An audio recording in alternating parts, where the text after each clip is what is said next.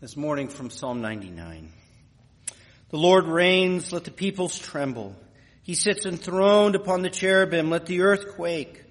The Lord is great in Zion, He's exalted over all the peoples. Let them praise your great and awesome name. Holy is He. The King in His might loves justice. You have established equity. You have executed justice and righteousness in Jacob. Exalt the Lord our God. Worship at His footstool. Holy is he. Let us pray. Glorious Father, we truly thank you that you have called us into your presence through the perfect work and person of Jesus Christ, our great high priest, the Lamb of God who died to take away our sin. For Lord, we thank you that you have summoned us in Christ, for you are holy. You are the high and holy Lord and King of kings. And thus before your holiness in our sin, we would be struck down. We would be consumed by your wrath.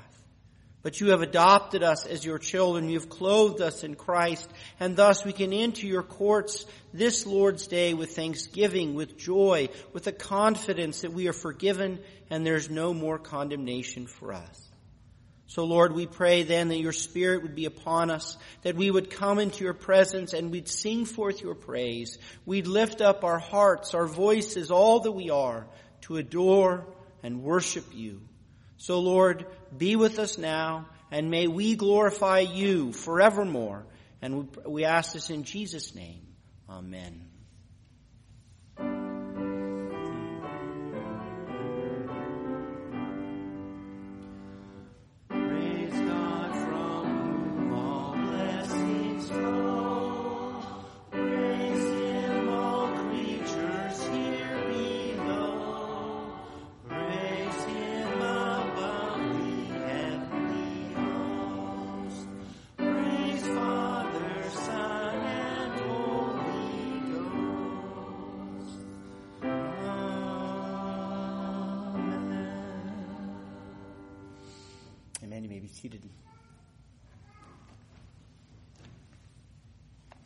Our Lord's law comes to this morning from Ephesians chapter 4.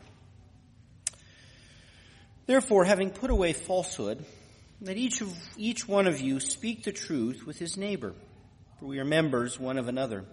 Be angry and do not sin. Do not let the sun go down on your anger, and give no opportunity to the devil. Let the thief no longer steal, but rather let him labor, doing honest work with his own hands, so that he may have something to share with anyone in need. That no corrupting talk come out of your mouths, but only such as good for building up, as fits the occasion, that it may give grace to those who hear. And do not grieve the Holy Spirit of God, by whom you were sealed for the day of redemption. Let all bitterness and wrath and anger and clamor and slander be put away from you, along with all malice. Be kind to one another, tenderhearted, forgiving one another, as God in Christ forgave you. As we hear our Lord's law, it shows us his righteousness and our sin in light of it, and our need for forgiveness. So let us bow our heads and confess our own sins, first in a moment of silence, and then together. Let's pray.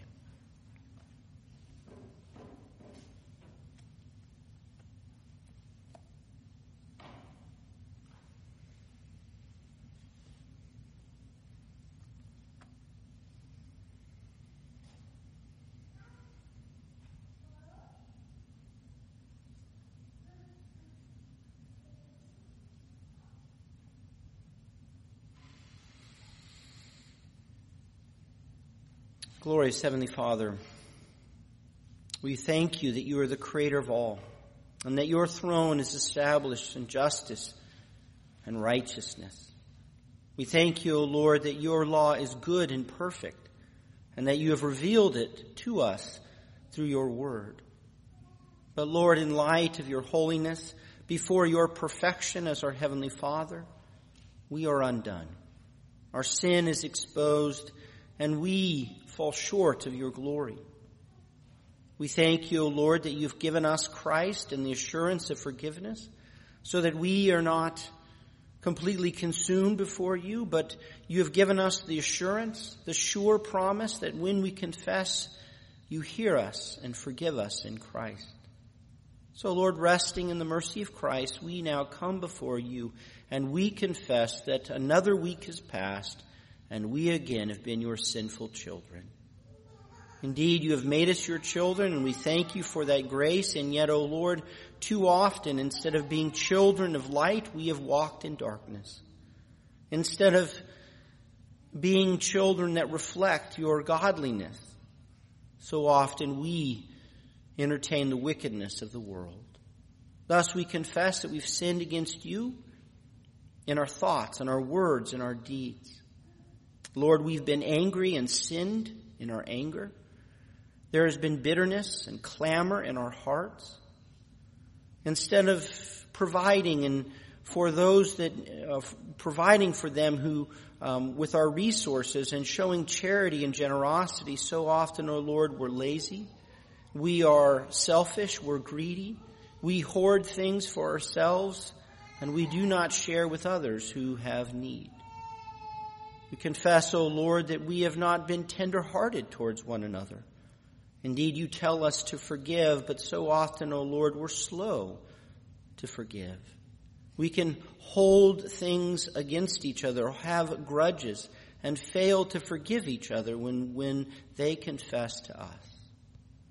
And so, O Lord, we pray then that you would forgive us, that we would humble ourselves before you and you would again pour the mercy and tenderheartedness of Christ upon us so that we might know that your forgiveness is forever and permanent, rooted in the perfect and once for all work of Christ. And then, having received your forgiveness, we pray, O Lord, that your Spirit would equip us with the fervor and the boldness to walk in obedience, that we might love you more, that we might please you more, and that we might again turn from our sin and walk in that everlasting way. So hear our confession this morning hour. Forgive us in Christ, and then by your Spirit enable us to be your obedient children. And we ask this in Jesus' name. Amen. Hear now the reading of the gospel this morning from 1 John. We, if we confess our sins, He's faithful and just to forgive us from our sins and to cleanse us from all unrighteousness. For if anyone does sin, we have an advocate with the Father, Jesus Christ, the righteous one. He is the propitiation for our sins. Beloved saints of the Lord, rejoice this day that having confessed your sins in faith, because Jesus is your Lord and Savior, because He died for you and rose for your justification, you can know and rejoice that you are forgiven. As a gift of grace through Christ, you are forgiven in His name, and you can rejoice that the Heavenly Father is smiling upon you as His sons and daughters. This is the gospel proclaimed to you this Lord's Day. Let us now stand and sing hymn 248. Let us stand and sing 248.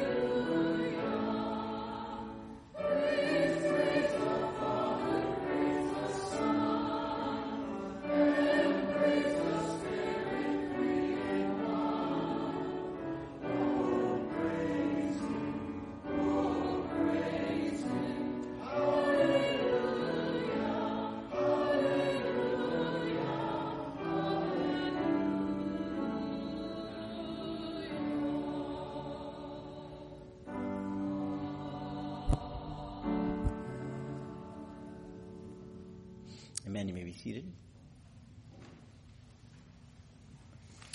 So in the Old Testament, we turned to the book of Ezra. Ezra chapter 7, reading verses 21 through verse 28, the end of the chapter.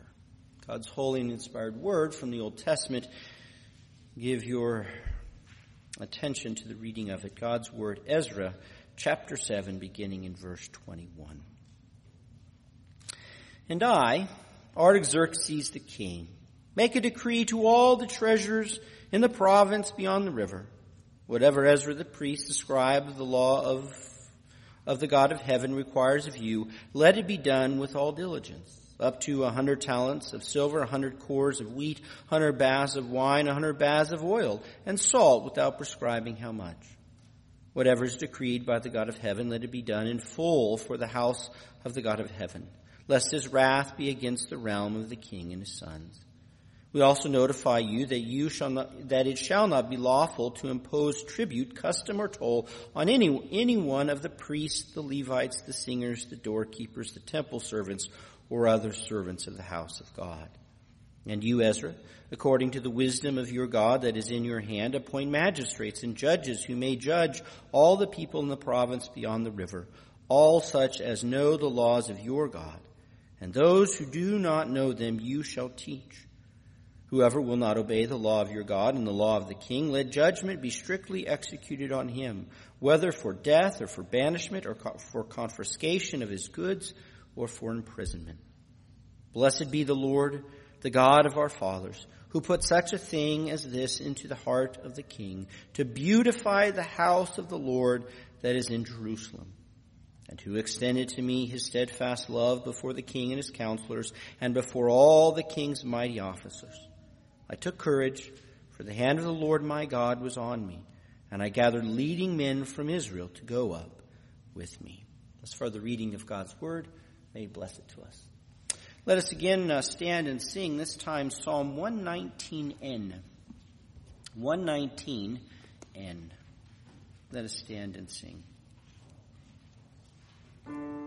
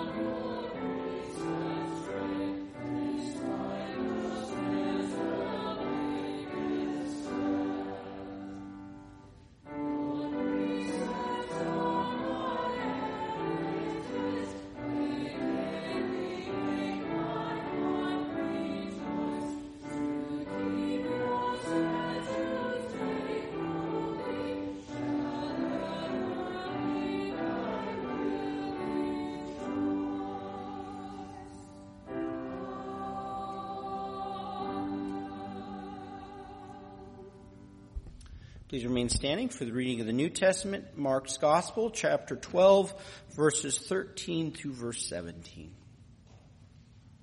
Verses 13 through 17 of Mark 12, once again, God's Word. Mark 12, beginning in verse 13.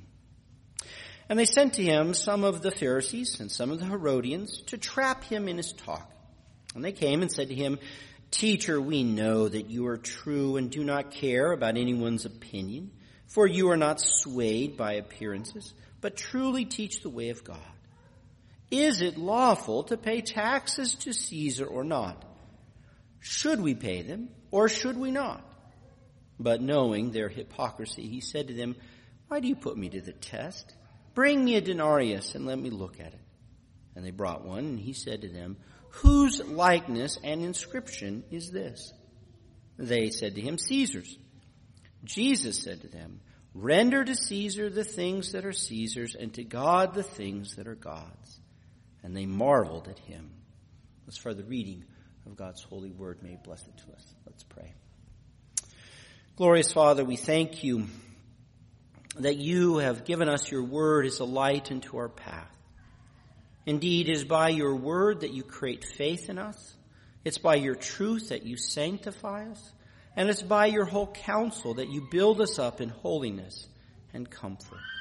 So Lord, we pray that you would give us teachable hearts, tender minds, so that we might hear your word in joy and faith, that your word might be written upon our hearts and our, and our minds, so that we might remember it, so that we we might rejoice in it, and then go forth to live according to your word.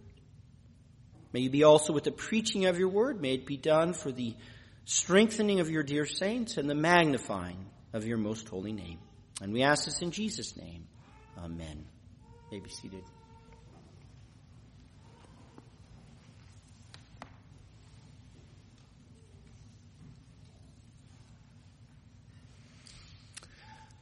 So, do you have any loose change on you? In your purse or pocket, are you carrying some quarters or nickels? Well, there's a good chance that you're not. Most of us use cards or apps for everyday purchases, and when we do use cash, we quickly liberate our pockets from the change. Ashtrays and bowls hold our coins until you cash them in. Yet on the infrequent day when you do use your quarters, you probably give no thought to what is on one of those silver pieces. Unless you collect coins, what president or what image is on the back makes no difference. And certainly such pictures have nothing really to do with our faith. But this has not always been the case. Our indifference towards coinage varies greatly from previous times in which our spiritual ancestors lived. If you brought the wrong coin to a Passover in the first century, you could split the family down the middle. And one of these coins is presented to our Lord precisely to get him ensnared in such a divisive issue. And yet, from our Lord's skilled answer, he lays out the nature of our lives in the church uh, age with eyes ever on heaven. So as you'll remember in the last week with the rather transparent parable, our Lord just condemned the temple authorities who would kill the Son of God and reject the stone that God would make the cornerstone. Well, the priests got a hint and they weren't happy about it. So they withdrew to further strategize on how to do away with Jesus. And they must have been prepared for post haste they dispatch another hunting team.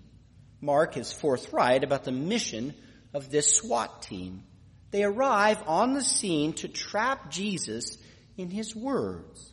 Surely they can trick Jesus into saying something that they can use against him. No man has ever tamed the tongue, and so they will poke and prod Jesus until his tongue trips over his teeth. And yet, from our best estimation, the makeup of this squad is a bit of a head scratcher. It is comprised of Pharisees and the Herodians, which seems like an unlikely alliance, a bit like Tom teaming up with Jerry. Now we are more familiar with the Pharisees. They lived a very austere life and strict dedication to keeping the whole law. They were more popular with the public, and the Pharisees tended to run the synagogues from town to town. However, the conservative theology and rigorous piety of the Pharisees had spawned a sect within a sect. The broader party of the Pharisees had a wing that was more zealous for the law, even radical. This was the Zealot Party, or what has been called the Jewish Freedom Movement, the JFM. And the JFM was not so different than the IRA. To begin with, one of the fundamental tenets of the Zealots with their Pharisaic theology that was that God alone was their king. Yahweh was their sole sovereign, and so they would not call any man Lord. They would honor no one else as Lord and King. And flowing from this fundamental commitment, they abhorred and sought to destroy all images of gods and men. They were iconoclast of a very violent sort. Another practical extension of their devotion to God alone as king was their hatred to pay taxes. In fact, the JFM really got its start about 20 years or so before our Lord, when for the first time Rome started direct taxation of Judea. At that time, a messianic figure arose who declared taxation as equivalent to slavery and apostasy from God. To pay Caesar was to forfeit God and his protection. And so he proclaimed liberty from Rome and started revolts in order to resist. And then in the following years, the JFM increased its activity and influence. Messianic pretenders arose every few years out of the Zealot party. They would commit terror acts against Roman images and strike at Roman authorities. Now, by no means were all Pharisees radical zealots, but they did share many of the same priorities, and by AD 70, most of the Pharisees had been enlisted in the JFM. The Pharisees then were loyal to the Jewish state centered on the temple where Rome was an unwelcomed visitor. On the other hand, you have the Herodians. These were lay aristocrats, Jewish, who supported and were connected to the house of Herod the Great and his sons. And whatever you can say about King Herod, he was quite good at balancing Rome and the Jews. For the Jews, King Herod married a Jewish woman, practiced Judaism, and rebuilt the temple to a glory above and beyond. Now King Herod died in 4 BC, but his son still ruled local regions, as Herod Antipas ruled over Galilee, and his brother ruled just to the east. Therefore, the Herodians were aristocrats who still held various positions of honor and authority. The Herodians then also supported a Jewish state centered on the temple, but they saw their well-being connected to that of Rome. For them, the best way to preserve a Jewish realm orbiting around the temple was to submit to Rome and to live with some of Rome's unfortunate limitations.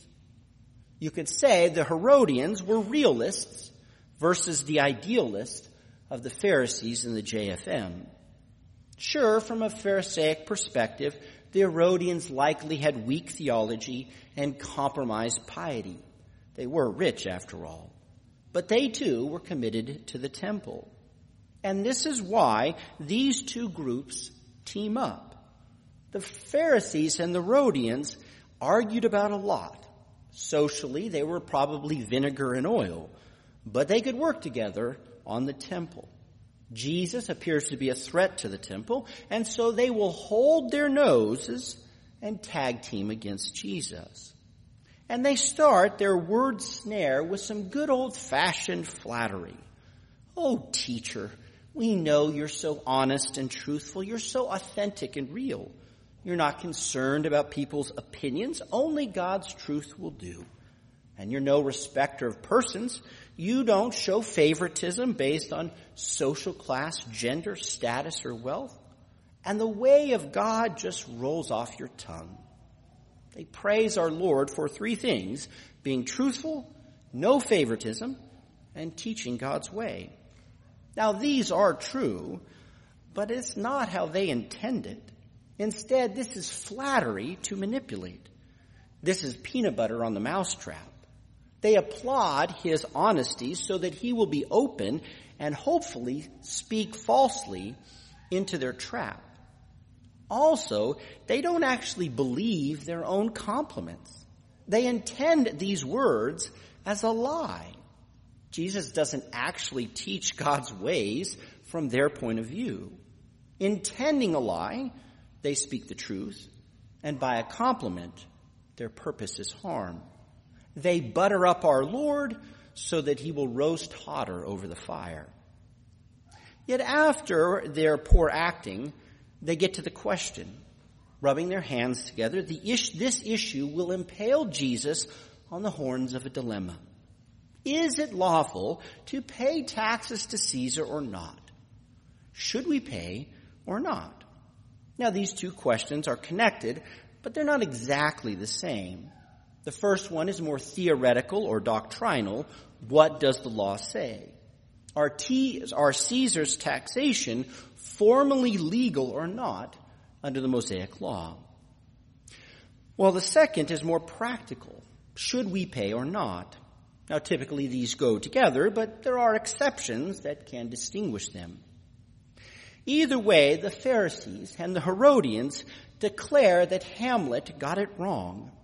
The question is not to be or, or not to be, but it is to pay or not to pay. This is the real down to earth question. And with this, the team puts an explicit political question to our Lord. This is straight down the middle politics. Their scheme will get our Lord wrapped up in politics to take a political side, either with the JFM or the Herodians. He cannot stay, answer this and stay neutral. But he has to pick a side and become embroiled in the divisive and highly volatile issue of Roman taxes. To answer this question is to be hated by one party or the other. They've got him now. Our Lord's silence on politics is coming to an end. Nevertheless, whether they know it or not, this question is actually an issue of Old Testament theology. This quiz over taxation gets at the political theology of the Old Testament. First, there's the zealot position. God alone is king, no taxes, smash images and idols, and rebel with violence. This take is basically the theocratic ethic of the Old Testament kingdom of God. Now there's no explicit law forbidding taxes to a foreign monarch. And yet taxes or foreign taxes were a curse of the covenant imposed for disobedience, as well as paying tribute to Assyria or Egypt for protection instead of trusting in the Lord was considered covenant apostasy. This is seen best with, with the judges and the first kings. When the Midianites annexed part of Israel and demanded taxes, what did God call Gideon to do? Well, Gideon demolished idolatrous shrines and then went out to battle against the Midianites. A sword for the Lord and for Gideon. If Saul or David had paid taxes to the Philistines instead of violent revolution, it would have been a great failure. Thus, the JFM have Gideon and David as their poster heroes. This is the theocratic ethic of political theology in the Old Testament. But on the other side, there is Jeremiah and the exile. At the exile, God made an alteration. He changed the theocratic ethic to one of exile and pilgrim. In Jeremiah's letter to the exiles, the Lord told them to plant gardens, to pray for the state, which was actually Babylon, and their well-being depended on the well-being of the state. In exile, the pilgrims paid Babylonian taxes, which was for their own good. And after exile, this ethic didn't change. Zerubbabel, who built the second temple, was a Persian governor in charge of collecting Persian taxes. Nehemiah was sent from the Persian emperor to build the wall and ensure taxes were paid. And as we read with, about with Ezra, he too was a Persian bureaucrat who had the duty to collect taxes and even give tax exemption to the priest. Therefore, the Herodians have on their side Jeremiah, Nehemiah, and Ezra. This is the pilgrim ethic where our loyalty to God, we submit to pagan overlords, pay taxes, and practice religion distinct from the realm of the kingdom or politics. Well, this is quite the, the case, or cast of heroes. This is a big Old Testament the- theology question. Will Jesus side with Gideon and David? A sword for the Lord and for Jesus? Or will he toss his hat in with Jeremiah, the weeping prophet, and Ezra and Nehemiah, political employees of the Persian government? Well, both the theocratic and pilgrim ethic have solid roots in the Old Testament. Both have distinguished traditions. To pay or not to pay. This is the fundamental question of the day. And it is one that the zealots were increasingly pushing to a breaking point. And what a juicy question. Our theological taste buds are salivating. Our Lord, though, seems a bit perturbed. He knows that it's just a test, and he can see through their hypocrisy as clear as day. Their insincerity and play acting win them an anti-Academy Award. And so he chides them for their wicked testing, but he will answer their political hot potato. He first asks to see a Roman denarius. Now this was the main Roman coin, and it was used to pay the poll tax. So they present him with a coin and he asks about the artwork. Whose image is on the coin, and what is the inscription upon it? They answer the obvious, it's Caesar's image. Yet by this visual display of the denarius, Jesus may be giving his first answer. The current emperor at this time is Tiberius. And a Tiberian denarius had an image of Emperor Tiberius, and its inscription read, Tiberius Caesar, son of the divine Augustus. And on the back was a picture of a lady symbolizing the goddess Roma, which said Pontifex Maximus. For Jesus to visually highlight the coin seems to distance him from the zealots. From what we know, in the iconoclasm of the JFM, the most extreme zealots abhorred images so much they refused to use the denarius.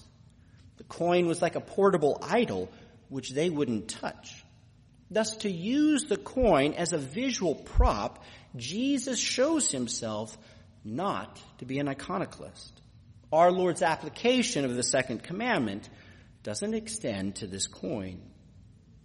Finally, Jesus gives his timeless and witty answer. Render to Caesar the things that are Caesar's and to God the things that are God's. Now this is a pithy little saying, which makes it a touch obscure, like a proverb. Yet in the context, the most basic meaning is clear. They asked about paying taxes. He displays the coin to pay taxes and says, pay to Caesar.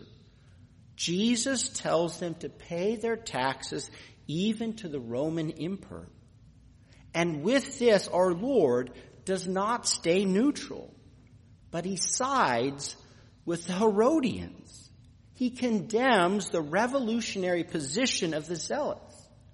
Jesus is not an insurrectionist Messiah who is a card carrying mem- member of the underground JFM. He says no to the theocratic position and yes to the pilgrim ethic to side with Jeremiah and Ezra. And according to the pilgrim ethic, our loyalty to the Lord as king doesn't prohibit obeying earthly kings. Rather, we can honor both the emperor and be undivided in our devotion to God. Also, the pilgrim ethic is not iconoclastic, nor is it revolutionary. Indeed, by telling us to pay taxes, Jesus publishes that Caesar is a legitimate authority under the universal lordship of God. Caesar may be a pagan who spreads idolatry, and who even demanded that he himself be worshiped. And yet, he is God's minister still to be obeyed. And with this, Jesus establishes the church and our lives under the pilgrim ethic. He excludes from the church the theocratic ethic. He separates the church from the state and calls us to live in both realms, the common and the holy.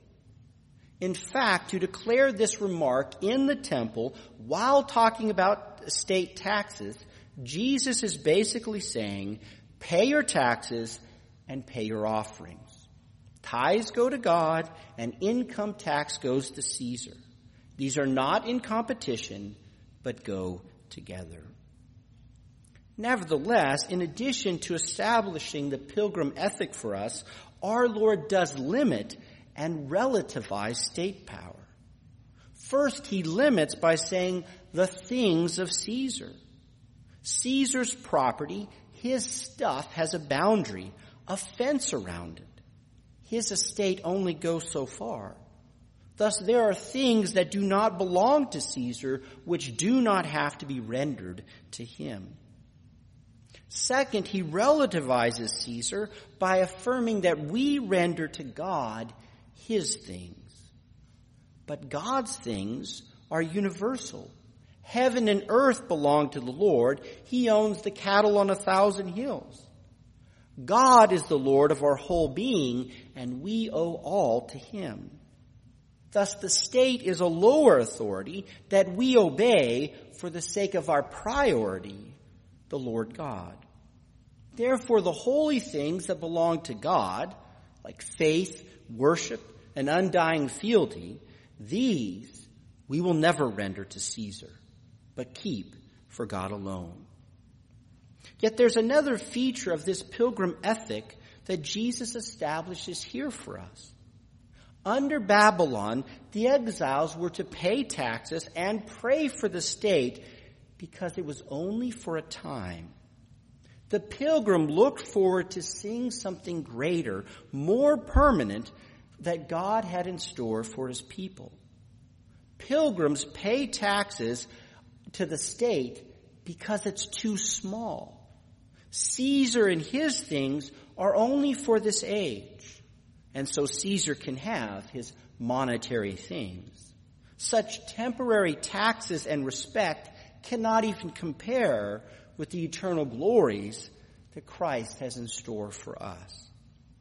Thus, even when the Hebrew exiles got the land back and the temple back under Persia, Ezra and Nehemiah paid taxes in hope of greater realities, of a time when taxes will be no more.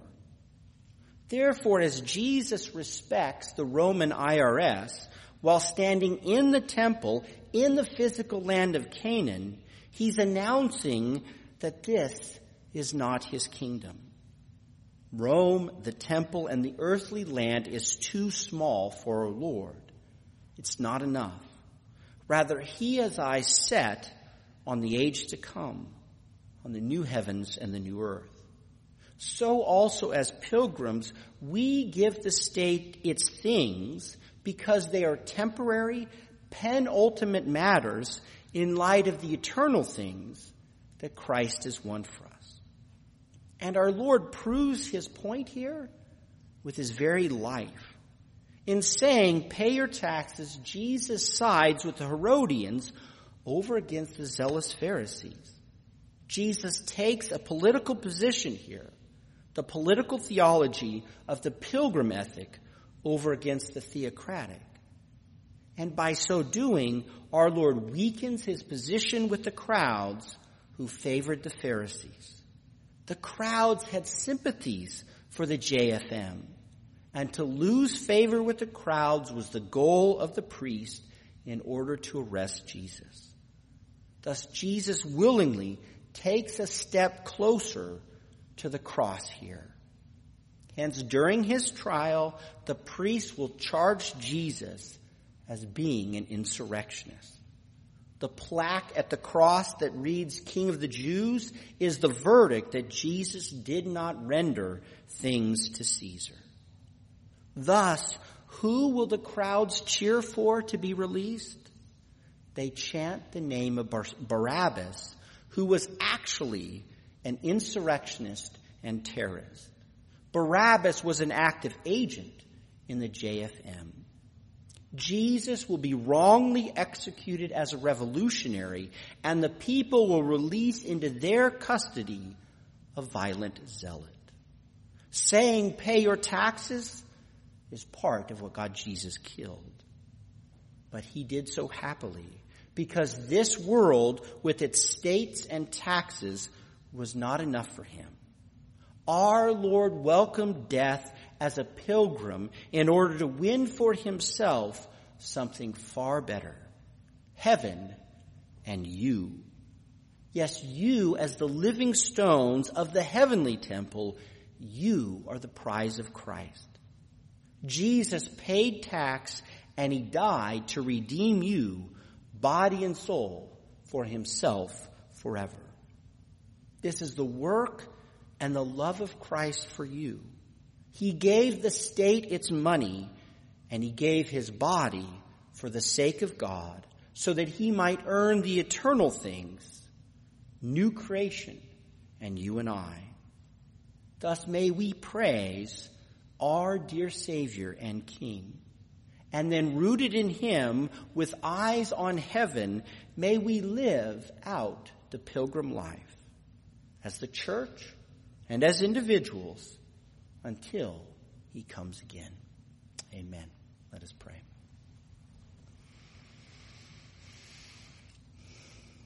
Glorious Father, we thank you for a Savior who died for us. Indeed, even though he was obedient and fulfilled all righteousness, even though he spoke the truth and the ways of God, and yet is for the truth that the priest in the world executed him as a criminal, as an insurrectionist of the worst sort. But Lord, we thank you that not only that Christ died for us, we thank you that his inheritance was not this creation, it was not the land of Palestine, but it was that true promised land the very land that Abraham truly had eyes for, a land whose builder and architect is God. Thus we thank you, O Lord, that Christ, for the joy set before him, heaven endured the cross and was labeled a criminal for us, who bore our sins so that we might have forgiveness and justification in him. But Lord, we thank you also for the teaching of Christ, especially at these key times in redemptive history when things changed.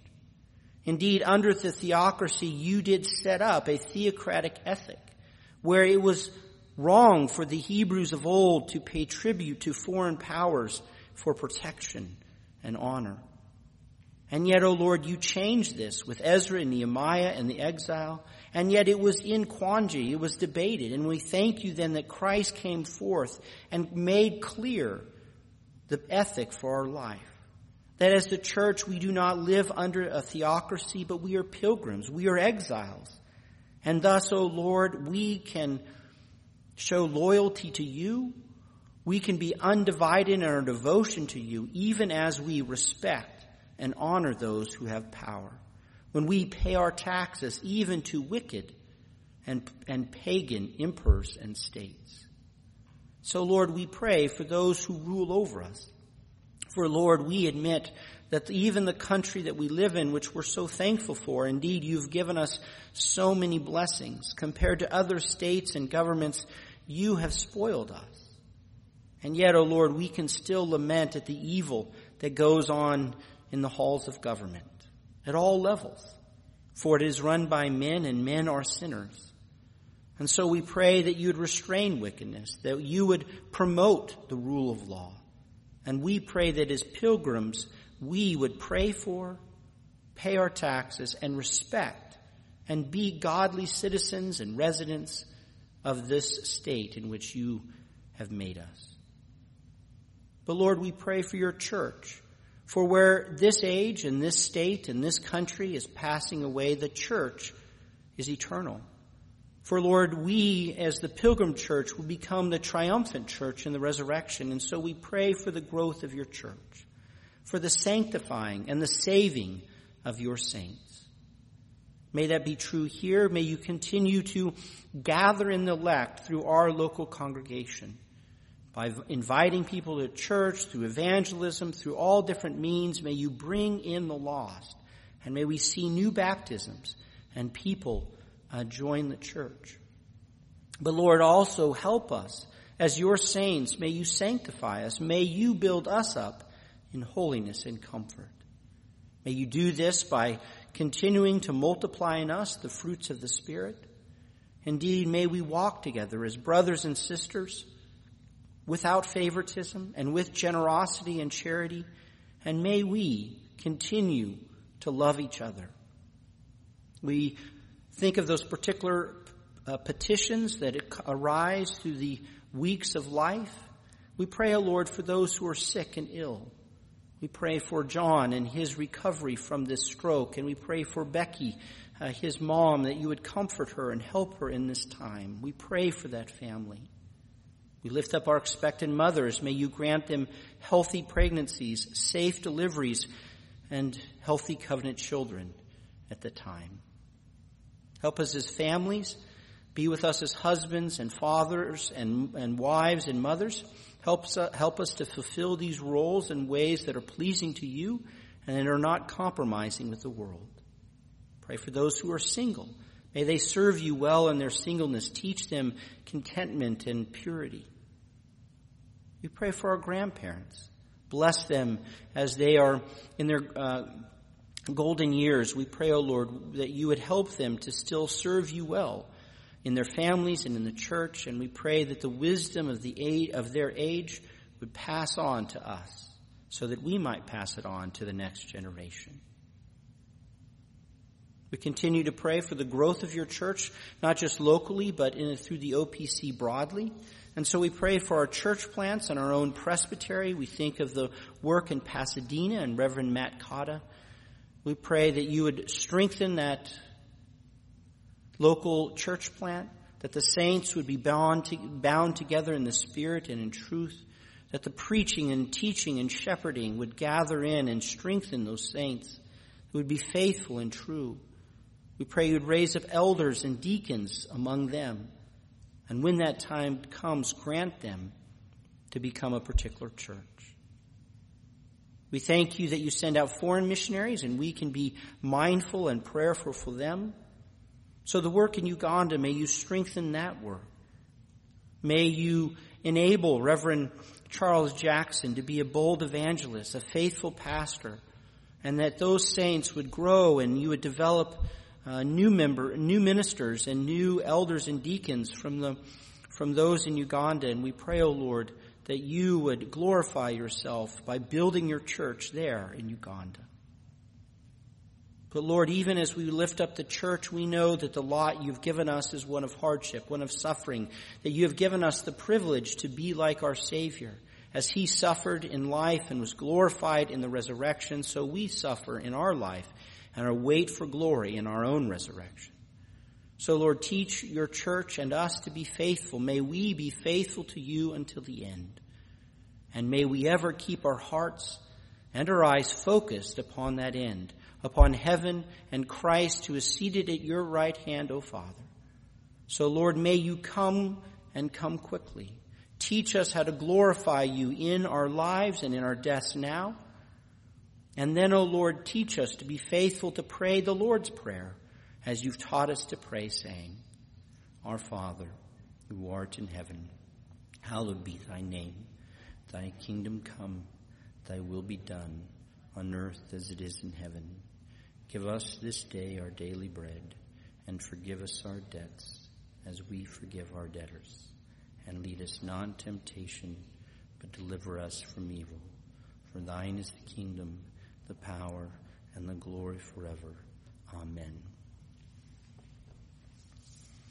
Let's now stand to uh, confess together the Nicene Creed, Nicene Creed, page 852.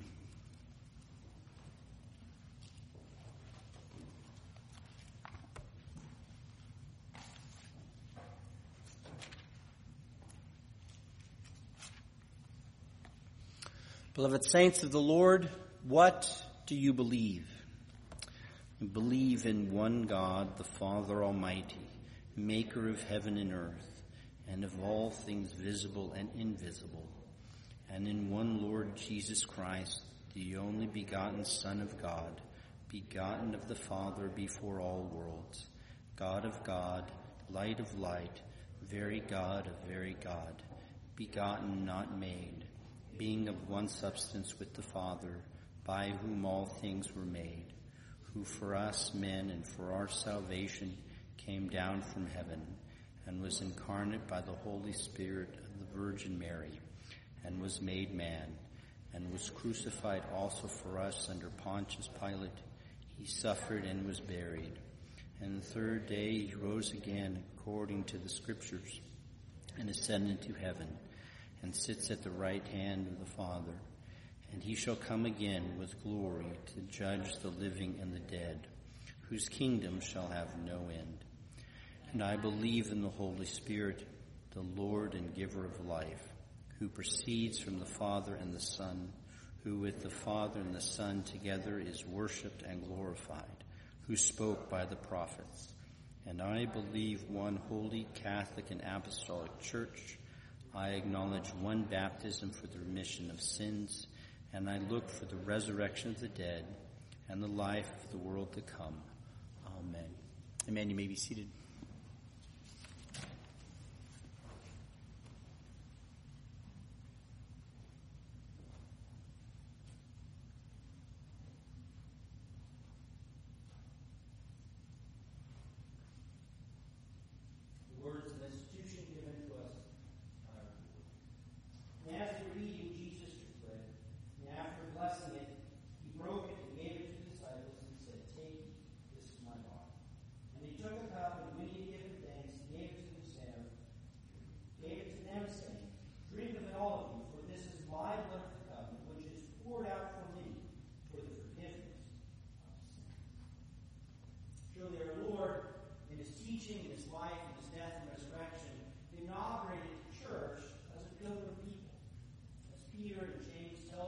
Old Testament sign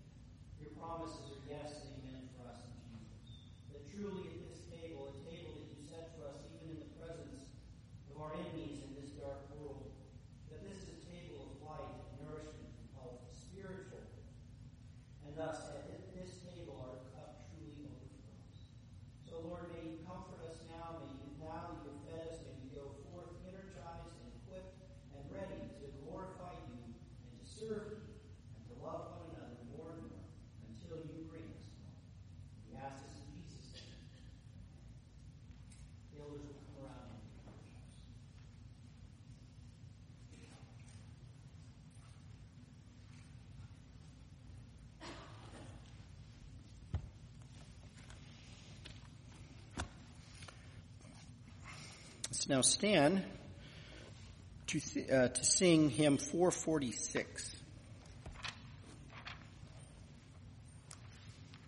446.